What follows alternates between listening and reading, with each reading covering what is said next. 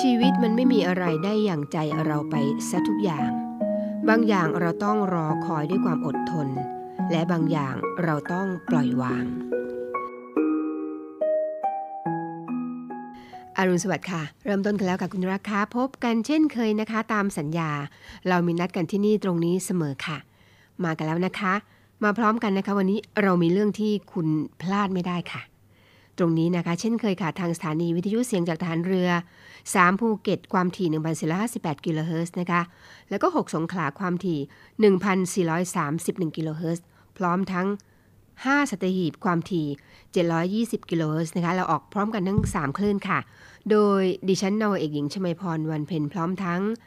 จ่าเอกอมรินร่มโพนะคะน้องกอล์ฟนะคะแล้วก็จะมานั่งอยู่ตรงเนี้ยเช้าๆแบบนี้แหละค่ะ อากาศสบายๆนะคะบางท่านอาจจะบอกว่าช่วงนี้ไม่หนาวเหมือนที่เป็นช่วงของฤดูแล้วนะคะแต่อะไรก็ตามนะคะ วันนี้เราก็มีเรื่องราวดีๆ ไม่ว่าอากาศจะเปลี่ยนแปลงอย่างไรก็ตาม ที่นี่ไม่เปลี่ยนแปลงค่ะนำเรื่องราวที่น่าสนใจที่ทันสมัยมาฝาก พร้อมทั้งความเคลื่อนไหวต่างๆนะคะ และที่สำคัญเรื่องของการพยากรณ์อากาศ จะได้ทราบภูมิอากาศเอาไว้นะคะว่าช่วงนี้เวลาไหนบ้างเป็นอย่างไรกันบ้างจะได้เตรียมตัวถูก เช่นเคยค่ะ วันนี้มีเรื่องราวจะเรียกได้ว่าเป็นเรื่องที่คุณไม่น่าพลาดนะคะ อย่าเพิ่งหมุนคลื่นหนีไปไหนค่ะ เรื่องของโรคซึมเศร้า ถ้าเราได้ดูหรือว่าได้ฟังข่าวจากทางสื่อต่างๆนะคะ ปัจจุบันนี้เด็กรุ่นใหม่ๆเนี่ยเป็นโรคนี้กันเยอะมาก บางทีก็ตัดสินใจอะไรที่ไม่คาดคิดเกิดขึ้นทำให้เขาเรียกว่าครอบครัว เกิดความสูญเสียแล้วก็เสียใจกันนะคะมากมายทีเดียวค่ะ และบางเรื่องก็เป็นเรื่องที่มีบุคคลที่เขาเรียกว่าจะถ้าพูดภาษาชาวบ้านก็ถือว่าเห็นแก่ตัวนะคะเอาตัวเองเป็นหลักแล้วก็ทำร้ายจิตใจของผู้ที่อ่อนเยาว์กว่า หรือว่าเยาวชนนั่นเองทำให้มีเกิดการคิดในสิ่งที่ไม่ควรจะเกิดขึ้นนะคะ ตรงนี้ค่ะเราอยากจะนำให้คุณได้รับทราบถึงเรื่องของอาการซึมเศร้า โดยเฉพาะผู้ปกครองนะคะ ต้องสังเกตเด็กให้มาก ๆ เลย วันนี้เรามีบทความจากแพทย์หญิงทิติพร สุภสิทธิดำรงนะคะ จิตแพทย์ผู้ชำนาญการด้านจิตเวชผู้สูงอายุมาฝากกันค่ะ ดีมากเลยนะคะ จะเป็นอย่างไรนั้น เดี๋ยวติดตามกันในช่วงกลางรายการค่ะ แน่นอนนะคะ แต่ตรงนี้เราก็มีบทเพลงเพราะๆเพลงนี้นะคะ คุณผู้ฟังคะจะทำให้คุณรู้สึกสบายแล้วก็เบา ฟังเพลงไปด้วยกันนะคะ แล้วเดี๋ยวเรากลับมาพบกันต่อค่ะ ห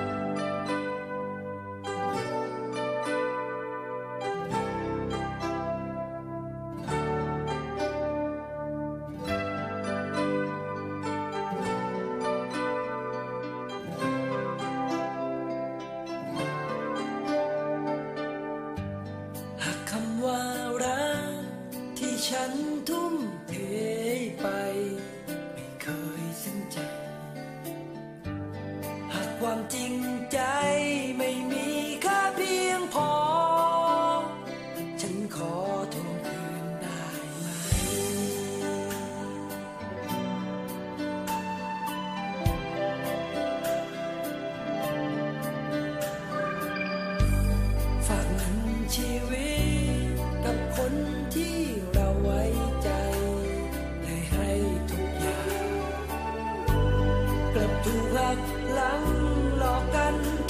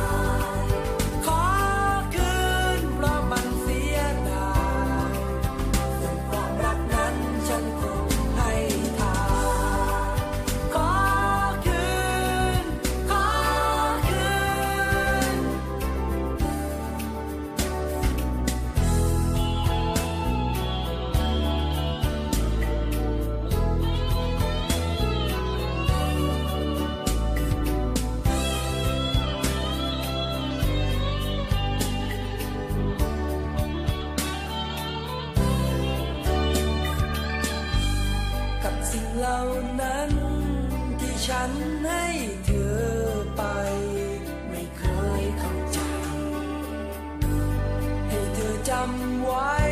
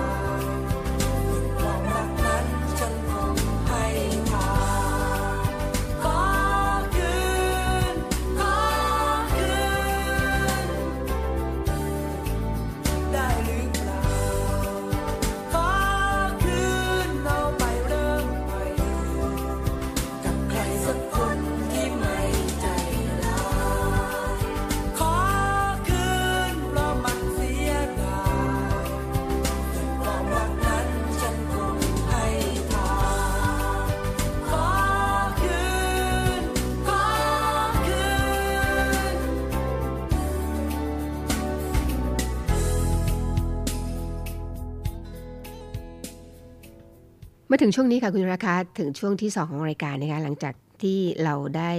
เลือกบทเพลงเพราะๆฝากคุณแล้วนะคะ อย่างที่บอกไปเลยนะคะ เพลงนี้บางทีทำให้เราคลายเครียดได้เหมือนกัน แต่ก็บอกว่าเพลงบางเพลงเนี่ยนะคะ ถ้าบังเอิญไปตรงกับใจของใครเข้า เพลงที่เศร้าๆนะคะ แล้วก็ไปตรงใจกับใครบางคนที่เจอเหตุการณ์ตรงนั้นพอดี ก็อาจทำให้น้ำตาซึมได้เหมือนกันนะคะ แต่จริงแล้วนะคะเขาบอกว่าการฟังเพลงเนี่ยเราฟังแบบให้สบายใจดีกว่านะคะเพราะว่าเพลงเนี่ยมันสามารถบำบัดอาการได้หลาย ๆ อาการจริงไหมคะ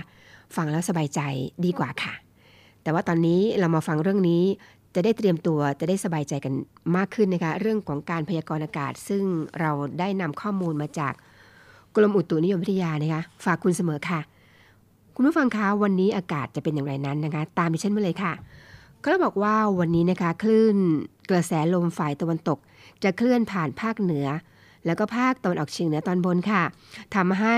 บริเวณดังกล่าวนะคะจะมีพายุฝนฟ้าขนอง ลมกันโชกแรง แล้วก็ลูกเห็บตกบางแห่งเกิดขึ้นในระยะแรกนะคะ หลังจากนั้นนะคะบริเวณประเทศไทยตอนบน อุณหภูมิจะลดลงกับมีลมแรงค่ะ โดยอุณหภูมิก็จะลดลง 2-4 องศาเซลเซียสค่ะ สำหรับลมตะวันออกแล้วก็ลมตะวันออกเฉียงใต้ที่พัดปกคลุมอ่าวไทย ภาคใต้ แล้วก็ทะเลอันดามันนะคะจะมีกำลังแรงขึ้นทำให้ภาคใต้เนี่ยมีฝนเพิ่มขึ้น ส่วนคลื่นลมบริเวณอ่าวไทย แล้วก็ทะเลอันดามันนะคะจะมีกำลังแรงขึ้น โดยอ่าวไทยตอนบน แล้วก็ทะเลอันดามันเนี่ยมีคลื่นสูง 1-2 เมตร บริเวณที่มีฝนฟ้าขนองคลื่นสูงมากกว่า 2 เมตรค่ะอ่าวไทยตอนล่างนะคะมีคลื่นสูง 2-3 เมตร บริเวณที่มีฝนฟ้าขนองคลื่นสูงมากกว่า 3 เมตรค่ะ ข้อควรระวังนะคะในวันนี้นะคะก็ขอให้ประชาชนบริเวณภาคเหนือ ภาคตะวันออกเฉียงเหนือ ตอนบนระวังอันตรายจากพายุฝนฟ้าขนอง ลมกันโชกแรง แล้วก็ลูกเห็บตกนะคะโดยหลีกเลี่ยงการอยู่ในที่โล่งแจ้ง ใต้ต้นไม้ใหญ่ ป้ายโฆษณา แล้วก็สิ่งปลูกสร้างที่ไม่แข็งแรง รวมถึงระวังอันตรายค่ะ อันตรายจากฟ้าผ่าที่อาจเกิดขึ้นได้นะคะ ส่วนเกษตรกรก็ควรเตรียมการป้องกัน แล้วก็ระวังความเสียหายที่จะเกิดขึ้นต่อผลผลิตทางการเกษตรไว้ด้วยสำหรับชาวเรือนะคะบริเวณอ่าวไทย แล้วก็ทะเลอันดามันเดินเรือด้วยความระมัดระวัง แล้วก็หลีกเลี่ยงการเดินเรือบริเวณที่มีฝนฟ้าขนองนะคะ นี่ก็เป็นเรื่องราวของการพยากรณ์อากาศนำมาฝากในช่วงต้นๆของรายการค่ะ แล้วก็มาถึงช่วงสำคัญอีกช่วงหนึ่งนะคะ ที่แน่แน่แน่ว่า มีหลายท่านรอฟังเรื่องนี้อยู่คำพ่อสอนค่ะ คำพ่อสอนประมวลพระบรมราชวาท พระราชดำรัสเกี่ยวกับความสุขในการดำเนินชีวิตนะคะ ซึ่งหนังสือเล่มนี้ก็เป็นหนังสือที่จัดพิมพ์ขึ้น เพื่อเผยแพร่แนวพระราชดำริของพระบาทสมเด็จพระเจ้าอยู่หัวรัชกาลที่9นะคะเกี่ยวกับความสุขในการดำเนินชีวิต ซึ่งเราทั้งหลายคุณผู้ฟังคะก็ต่างตระหนักดีนะคะว่า แนวทางการดำเนินชีวิตที่พระราชทานไว้นี้นะคะ เป็นหนทางที่จะนำพาชีวิตไปสู่ความสุขอย่างแท้จริง ถ้าเราปฏิบัติได้ค่ะคำพ่อสอนค่ะ การวินิจฉัยตัดสินปัญหามีหลายระดับ อย่างหยาบที่สุด ได้แก่วินิจฉัยตัดสินตามความพอใจ ไม่อาศัยเหตุผลและหลักเกณฑ์ อีกอย่างหนึ่งวินิจฉัยตัดสินตามประสบการณ์ที่เคยชิน และทำตามตามกันมา ซึ่งเหนือขึ้นมามากกว่าอย่างแรก แต่ยังถือว่าถูกต้องทีเดียวไม่ได้ เพราะขาดการพิจารณาสอบสวนที่แน่ชัด อย่างที่ 3 ได้แก่การวินิจฉัยตัดสิน โดยอาศัยการพิจารณา วิเคราะห์ปัญหาอย่างถี่ถ้วน ให้ประจักษ์ความจริงทุกแง่มุม ทั้งสอบทาน เทียบเคียง จนเห็นชัดว่าถูกหรือผิด ควรหรือไม่ควรอย่างไรเพียงใดตามหลักวิชา หลักเหตุผล และหลัก จริยธรรม ซึ่งนับเป็นการตัดสินวินิจฉัยที่ละเอียดรอบคอบ ประกอบด้วยหลักเกณฑ์อันสมบูรณ์ สามารถนำไปปรับใช้ในการแก้ไขปัญหาทั้งปวง ในชีวิตได้อย่างกว้างขวาง และมีประสิทธิภาพ พระบรมราชวาทของพระบาทสมเด็จพระบรมชนกาธิเบศรมหาภูมิพล อดุลยเดชมหาราช บรมนาถบพิตรในพิธี พระราชทานปริญญาบัตร ของมหาวิทยาลัยมหิดล ณ อาคารใหม่สวนอัมพร เมื่อวันพระสบดีที่ 6 กรกฎาคม พุทธศักราช 2532 ทั่วโลกมีความเดือดร้อนมาก คือความไม่สามัคคี ความแข่งแย่งกัน ความไม่เป็นผู้ที่เป็นสุภาพบุรุษนั้นยากมาก ซึ่งจะนำโลกไปสู่หายนะ ฉะนั้นต้องส่งเสริมและต้องฝึกฝนตนเอง ให้มีความแข็งแกร่ง ทั้งทางกายและจิตใจให้ดี และแสดงออกมาให้เห็นว่า ความดีคือความเป็นสุภาพชน และเป็นคนที่มีความกล้าหาญที่จะทำในสิ่งที่ถูกต้อง พระบรมโชวาทของพระบาทสมเด็จพระบรมชนกาธิเบศรมหาภูมิพล อดุลยเดชมหาราช บรมนาถบพิตร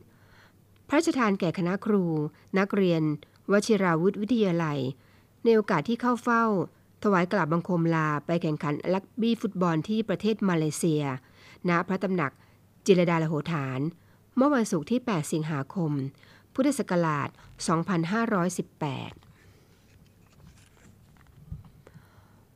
ขอให้พิจารณาให้ดีๆว่า ถ้าเรามีความระวังตัวอยู่เสมอ ในการทำอะไร ด้วยกาย ด้วยการพูดอะไรด้วยวาจา และแม้แต่ด้วยความคิดด้วยใจ ให้สำรวมกายวาจาใจให้ดี และปฏิบัติต่อไปในทางที่ดีที่เจริญ ในทางที่เกื้อกูลต่อผู้อื่น ก็เป็นการประกันว่า อนาคตของท่านจะรุ่งเรืองขึ้น ทั้งในกาย ทั้งในใจ โดยเฉพาะทางใจนี่ก็จะรุ่งเรือง เพราะว่าจิตใจก็ผ่องแผ้วผ่องใสมีความสบายแน่นอน พระราชดำรัสของพระบาทสมเด็จพระบรมชนกาธิเบศรมหาภูมิพล อดุลยเดชมหาราช บรมนาถบพิตร ในโอกาสที่คณะครูใบดิกาเล็ก และคณะเฝ้าถวายเงินและต้นเทียนพรรษา ณ พระตำหนักจิรดาลโหฐาน เมื่อวันจันทร์ที่ 13 กรกฎาคม พุทธศักราช 2525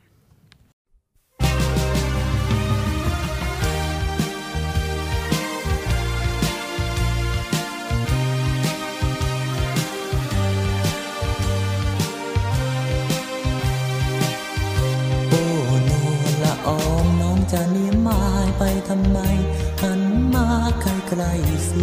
จะอายไปไหนกัน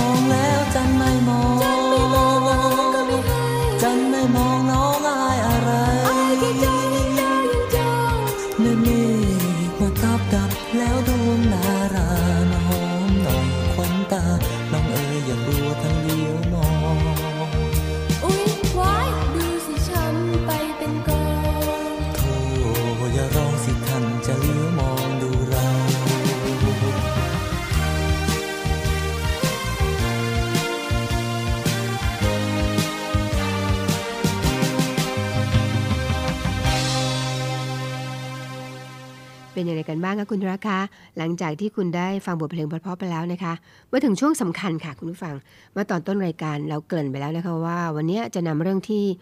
คุณผู้ฟังไม่น่าพลาด อย่าพลาดดีกว่านะคะและอย่าหมุนขึ้นไปไหน อย่าลุกไปไหนนะคะหรืออาจจะทำอะไรก็แล้วแต่ค่ะ ก็ไม่เป็นไรนะคะ ถ้าเราฟังทำอะไรไปด้วยฟังด้วยแล้วเข้าใจก็ดีนะคะ เรื่องนี้อยากจะให้ทั้งเยาวชนนะคะทั้งคุณพ่อคุณแม่ผู้ปกครองได้ฟังแล้วก็นำไปสังเกต แล้วก็นำไปแก้ไขได้ด้วยนะคะ เป็นบทความที่ดิฉันไปอ่านเจอมา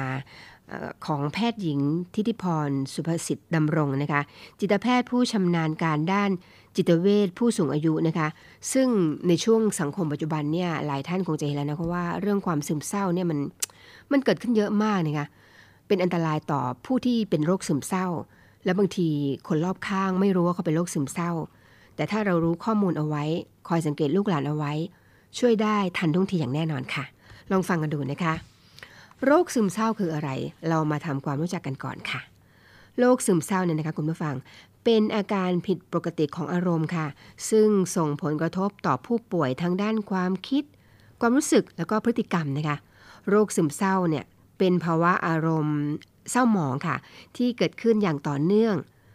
ความรู้สึกเฉยชานะคะไม่สนใจสิ่งต่างๆ ส่งผลต่อความสามารถในการทำงานในแต่ละวันค่ะ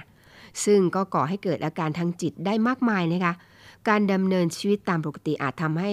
เขาเรียกว่ายากลำบาก หรือว่ารู้สึกว่าชีวิตไม่มีค่านั่นเองค่ะเพราว่าซึมเศร้าเนี่ยไม่ใช่ความรู้สึกไม่สบายกาย หรือว่าไม่สบายใจที่สามารถสลัดออกไปได้ง่าย ๆ ผู้ป่วยค่ะ ผู้ป่วยที่มีภาวะซึมเศร้าเนี่ยควรได้รับ การรักษาอย่างต่อเนื่อง แล้วก็ยาวนานด้วยค่ะ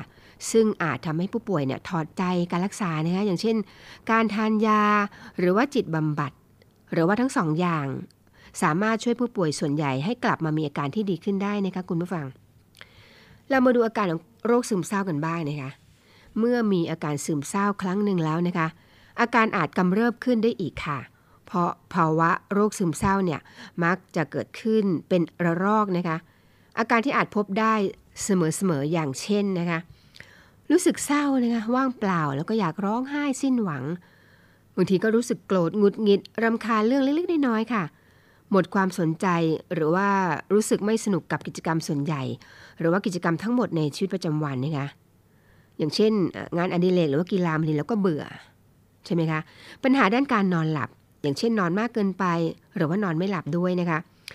เหนื่อยล้าไม่มีความกระตือรือร้นที่จะทำเรื่องเล็กๆน้อยๆหรือแม้แต่ความอยากอาหารลดลง น้ำหนักลด หรือว่าความอยากอาหารเพิ่มขึ้นน้ำหนักทั้งสองอย่างเลยค่ะ รู้สึกวิตกกังวลกระสับกระส่ายมีความประหม่าไปด้วยนะคะ คิดช้าลง พูดหรือว่าขยับร่างกายช้าลง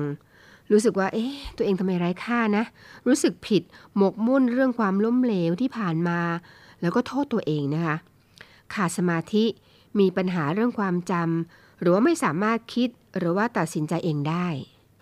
คิดถึงเรื่องความตายนะคะการพยายามฆ่าตัวตายบ่อยๆ คือคิดตลอดเวลาแบบแหมอยากตายอยากตายเนี่ยคิดอยู่ในใจว่าบางทีก็มีอาการป่วยทางกายที่ไม่พบสาเหตุอย่างเช่น ปวดหัวปวดหลังนะคะผู้ป่วยโรคซึมเศร้ามักมีอาการมากจนกระทบชีวิตประจำวันค่ะ อย่างเช่น การไปโรงเรียนการทำงาน หรือว่าการพบปะสังสรรค์บางรายนะคะอาจรู้สึก เศร้าหมอง ไม่มีความสุขโดยไม่ทราบสาเหตุด้วยนะคะคุณผู้ฟังภาวะซึมเศร้าในเด็กและวัยรุ่นมันมีหลายวัยด้วยกันนะคะอาการของโรคซึมเศร้าในทุกวัยเนี่ยมักมีอาการคล้ายๆกันค่ะ แต่อาจจะมีบางอาการที่ต่างกันไปตามวัยค่ะวัยในวัยเด็กนะคะอาการอาจจะมีอาการเศร้ารำคาญเกาะติดพ่อติดแม่นะคะกังวลบ้างน้ำหนักลดบ้าง ไม่อยากไปโรงเรียนบ้างนะคะ หรือว่ามีอาการเจ็บปวดตามร่างกาย ในวัยรุ่นนะคะอาจมีอาการเศร้ารำคาญ หงุดหงิด มองโลกในแง่ร้าย รู้สึกไร้ค่านะคะ มักรู้สึกว่าไม่มีใครเข้าใจนะคะ แล้วก็ขี้น้อยใจ หมดความสนใจในเรื่องต่างๆ แล้วก็ไม่อยากเข้าสังคม บางครั้งนะคะใช้สารเสพติด หรือว่าดื่มแอลกอฮอล์นอนหรือว่าทานอาหารมากเกินไปด้วยนะคะ บางทีก็ทำร้ายตัวเอง โดดเรียนบ้างแหละหรือว่าการเรียนแย่ลงนั่นเองค่ะ นี่ก็เป็นภาวะซึมเศร้าในเด็กแล้วก็วัยรุ่นนะคะ เราต้องลองสังเกตนะคะผู้ปกครอง มาถึงภาวะซึมเศร้าในผู้สูงวัยกันบ้าง ไม่ใช่ว่าภาวะภาวะซึมเศร้าจะเกิดขึ้นกับเด็ก หรือว่าวัยรุ่นเท่านั้นค่ะคุณผู้ฟังคะผู้สูงวัยเราก็ต้องสังเกตท่านนะคะภาวะซึมเศร้าพบได้บ่อยในผู้สูงวัยค่ะ แต่ไม่ถือเป็นภาวะปกติของผู้สูงวัยภาวะดังกล่าวนะคะเป็นเรื่องน่าเป็นห่วง แล้วก็ควรได้รับการรักษาทันท่วงที แต่โดยมากนะคะผู้ป่วยมักไม่ค่อยยอมรับการรักษา แล้วก็วินิจฉัยโรคค่ะ ในผู้สูงวัยเนี่ยมักมีอาการต่างออกไปหรือว่าไม่ชัดเจนนะคะอย่างเช่นค่ะ พฤติกรรมเปลี่ยนความจำถดถอยนะคะอาการเจ็บปวดตามร่างกาย เหนื่อยล้าเบื่ออาหารมีปัญหาด้านการนอน หมดความสนใจเรื่องเพศสัมพันธ์นะคะซึ่งไม่สัมพันธ์กับยา หรือว่าอาการอื่นๆด้วยค่ะ มีความคิดหรือว่าควรพบแพทย์เมื่อไหร่ เมื่อรู้สึกว่ามีภาวะซึมเศร้านะคะ ควรรีบพบแพทย์โดยทันทีค่ะ หรือว่าคุยกับครอบครัวเพื่อน หรือว่าคนใกล้ชิดที่ไว้วางใจได้ค่ะคุณผู้ฟัง ต้องสังเกตนะคะ ทั้งวัยรุ่น ทั้งวัยเด็ก หรือแม้แต่วัยผู้สูงวัยเนี่ยก็มีอาการซึมเศร้าได้อย่างที่คุณหมอได้เขียนบทความเอาไว้ตามนั้นนะคะ มาดูถึงสาเหตุของโรคซึมเศร้ากันบ้างค่ะคุณผู้ฟัง สาเหตุที่แท้จริงของโรคซึมเศร้านั้นนะคะ ยังไม่ทราบแน่ชัดค่ะ เพราะว่าอาการนั้นนะคะสัมพันธ์กับความผิดปกติทางจิต ปัจจัยหลาย ๆ ด้านจึงอาจส่งผลกระทบได้ค่ะ ความแตกต่างทางด้านชีวภาพนะคะได้พบความเปลี่ยนแปลงทางกายภาพของสมองในผู้ป่วยโรคซึมเศร้า ความสำคัญของการเปลี่ยนแปลงดังกล่าวนะคะต่อโรคซึมเศร้ายังไม่เป็นที่ประจักษ์ชัดนัก แต่อาจจะช่วยชี้นำไปสู่สาเหตุของโรคได้ค่ะนอกจากนั้นนะคะ สารเคมีในสมอง สารสื่อประสาทในสมองส่งผลต่อความรู้สึก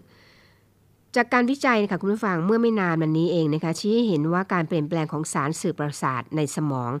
แล้วก็ปฏิสัมพันธ์ทางสารดังกล่าวเนี่ยกับวงจรระบบประสาทเนี่ยอาจมีส่วนเกี่ยวข้องกับการเกิดภาวะซึมเศร้าค่ะ ซึ่งสำคัญต่อการรักษาเช่นกันค่ะ อีกสาเหตุหนึ่งนะคะ การเปลี่ยนแปลงของฮอร์โมนก็เป็นไปได้เหมือนกันค่ะ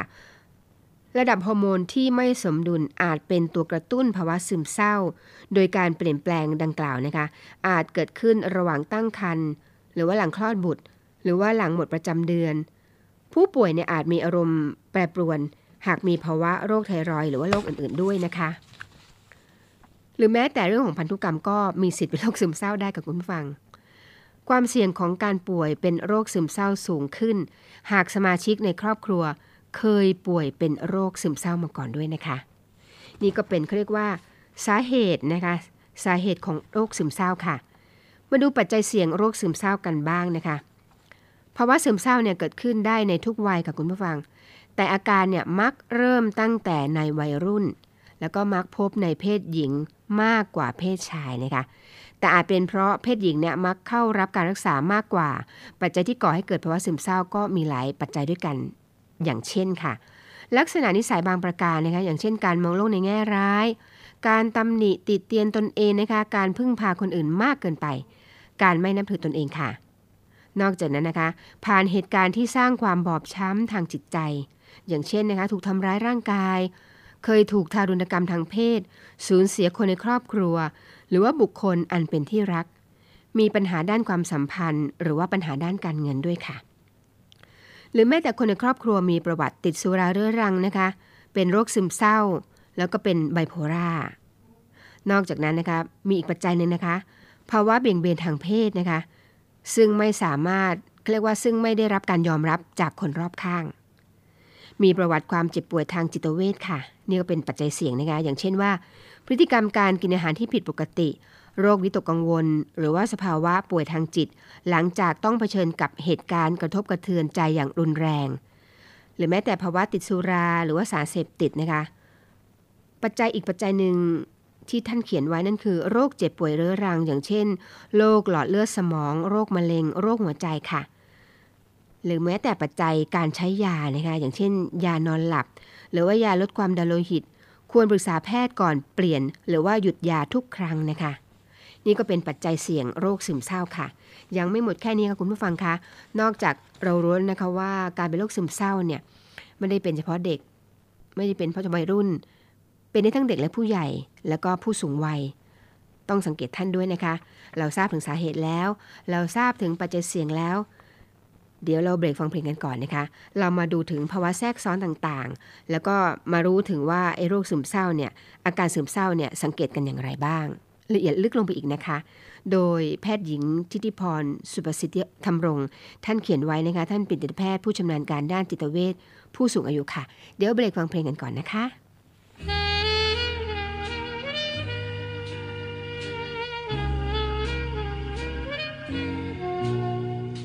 ฉันรักเธอ แม้เทียบเสมอ กับดวงชีวิตรัก นิรันดรแม้เธอห่างไกล ใจก็ห่วงห่วงนิวร์ถึงแม้มวยมอนไม่ถอนรักที่มี รักฉันนั้น เหมือนดังตะวัน มันรักฟากฟ้า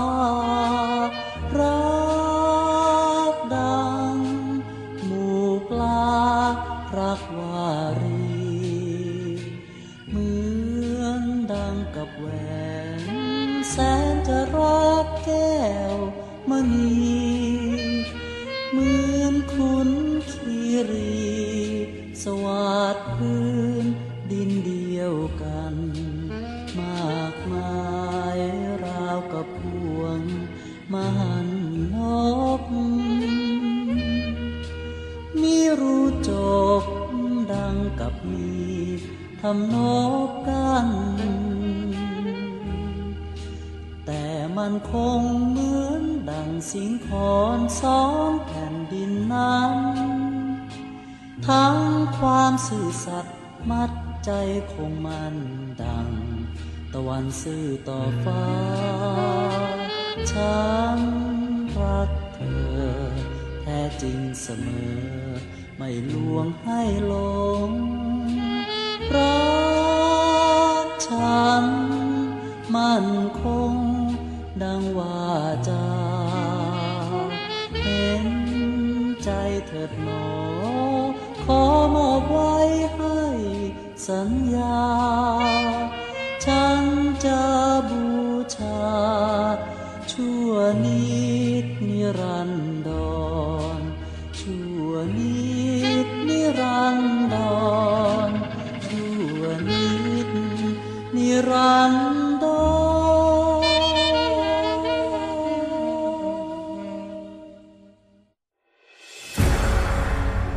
เรือจัดตั้งกองทุนน้ำใจไทย เพื่อผู้เสียสละในจังหวัดชายแดนภาคใต้ และพื้นที่รับผิดชอบกองทัพเรือ เพื่อนำไปมอบให้กำลังพลกองทัพเรือ และครอบครัวที่เสียชีวิต หรือบาดเจ็บทุกพลภาพ จากการปฏิบัติหน้าที่ ร่วมบริจาคเงินสมทบทุนช่วยเหลือได้ที่ ธนาคารทหารไทย สาขากองบัญชาการกองทัพเรือ หมายเลขบัญชี 115ขีด2ขีด17087ขีด2ชื่อบัญชี กองทุนน้ำใจไทยเพื่อผู้เสียสละในจังหวัดชายแดนภาคใต้ และพื้นที่รับผิดชอบกองทัพเรือ กรุณาส่งหลักฐานการโอนเงินมาที่กรมการเงินทหารเรือ หมายเลขโทรศัพท์ 0 2475 5557 หรือ 02475 4584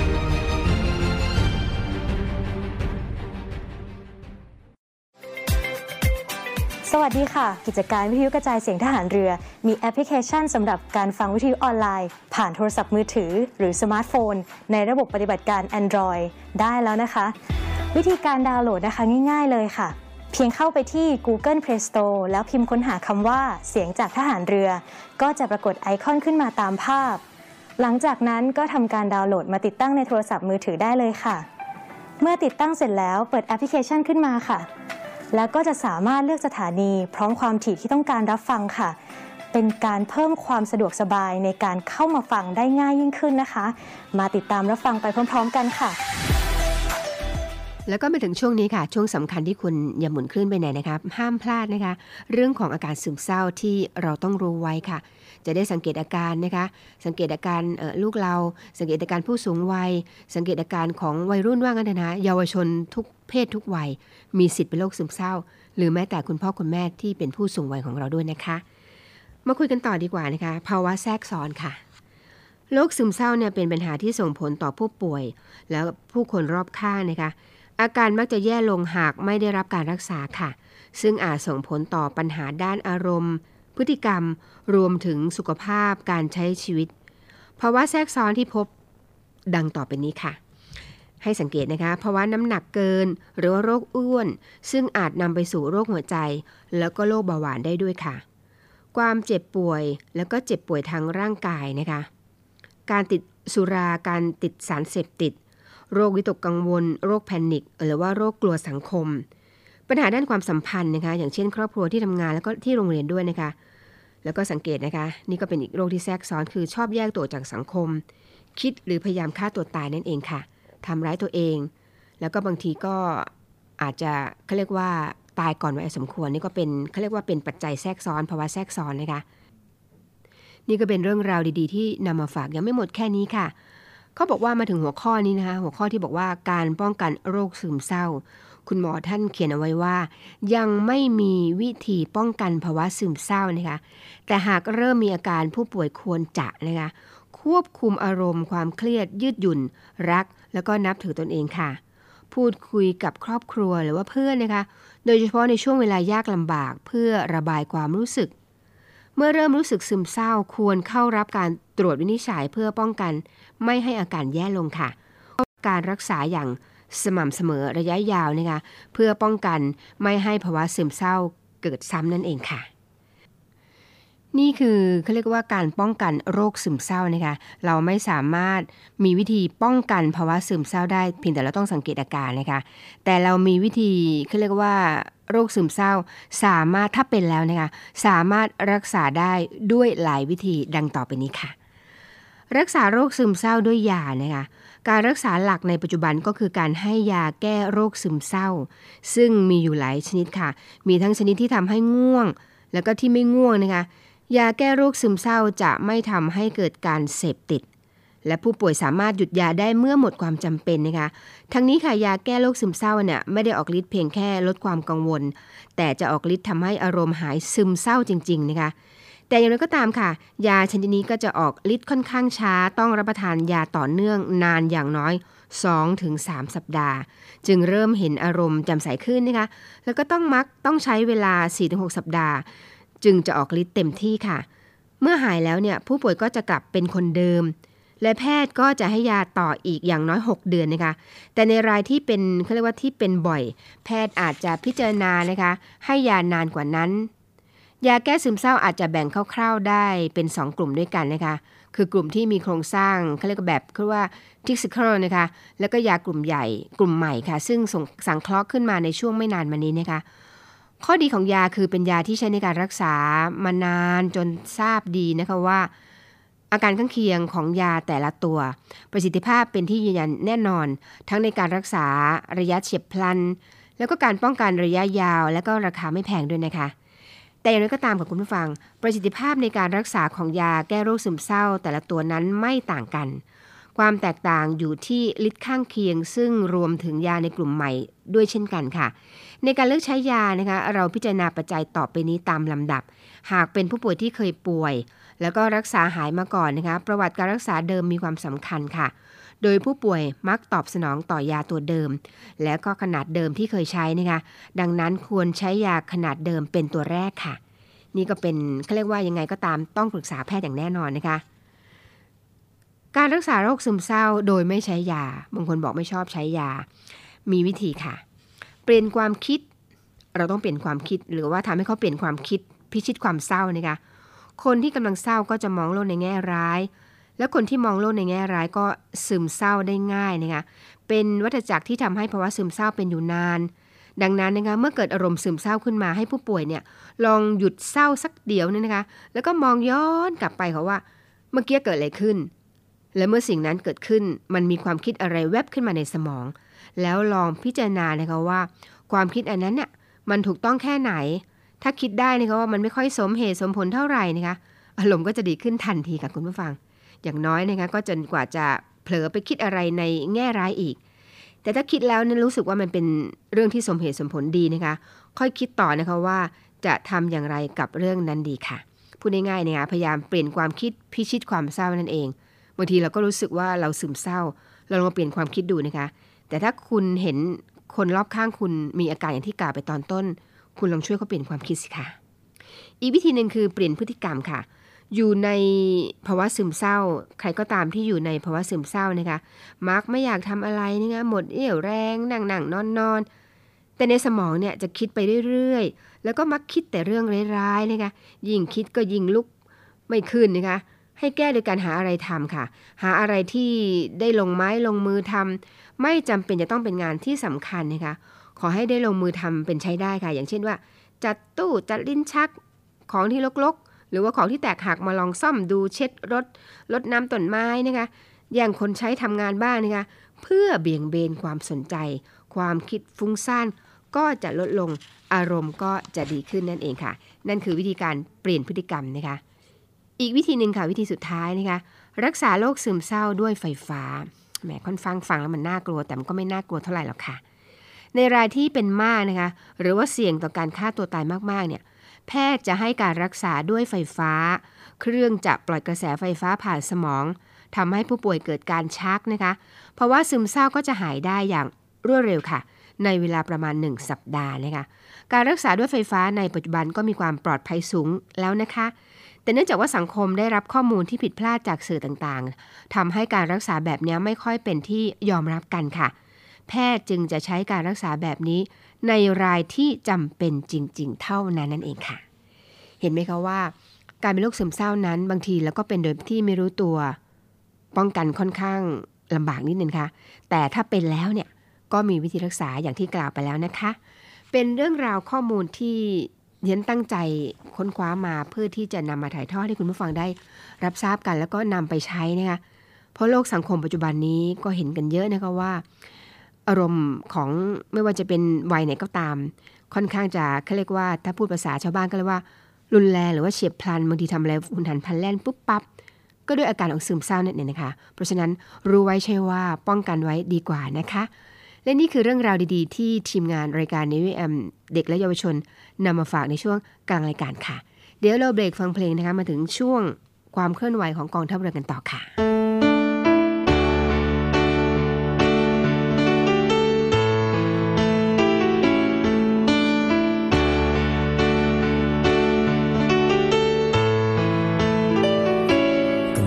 ที่หลัง ทั้งทั้งที่รักเธอ แต่มาที่หลัง และเขาก็รักเธอ ฉันไม่อาจห้ามใจ ยังไงก็ไม่ไหวฝืนทนอยู่รับความจริงไปอย่างนี้ ก็น่าจะรู้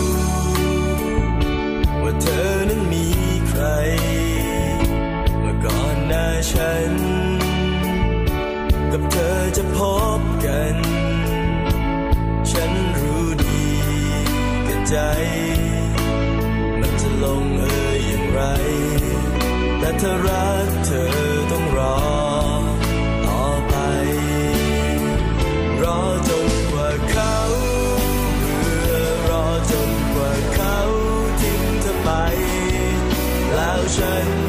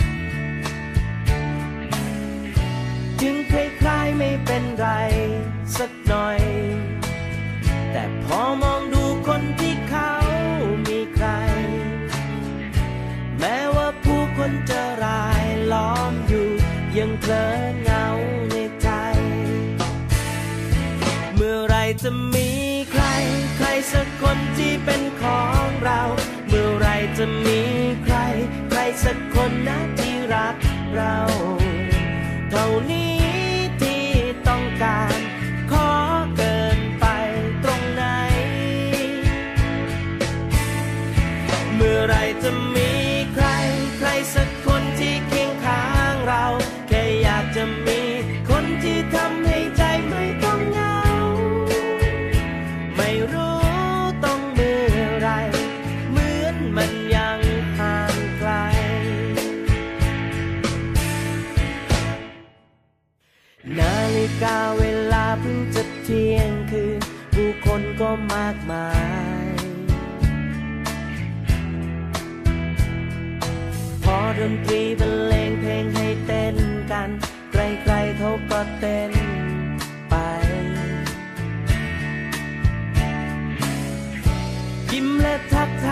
คน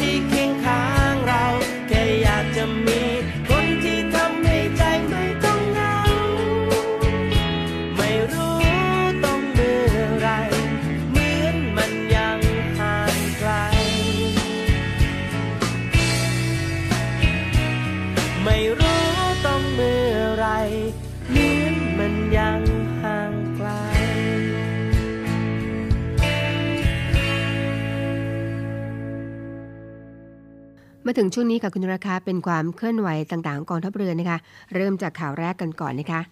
เมื่อต้นสัปดาห์ที่ผ่านมากับคุณผู้ฟังคะสมเด็จพระเจ้าลูกเธอเจ้าฟ้า สิริวัณณวรีนารีรัตนราชกัญญา ทรงเสด็จเป็นองค์ประธานการประชุมสามัญประจำปีงบประมาณ 2565 นะคะ ของมูลนิธิอนุรักษ์แนวปะการัง และสิ่งมีชีวิตใต้ทะเลไทย ในสมเด็จพระเจ้าลูกเธอเจ้าฟ้า สิริวัณณวรีนารีรัตนราชกัญญา ณ หอประชุมกองทัพเรือค่ะ การประชุมสามัญประจำปีงบประมาณ 2515 นะคะ ของมูลนิธิดังกล่าวนะคะ จัดขึ้นเพื่อกราบทูลรายงานผลการดำเนินการของมูลนิธิ ประจำปีงบประมาณ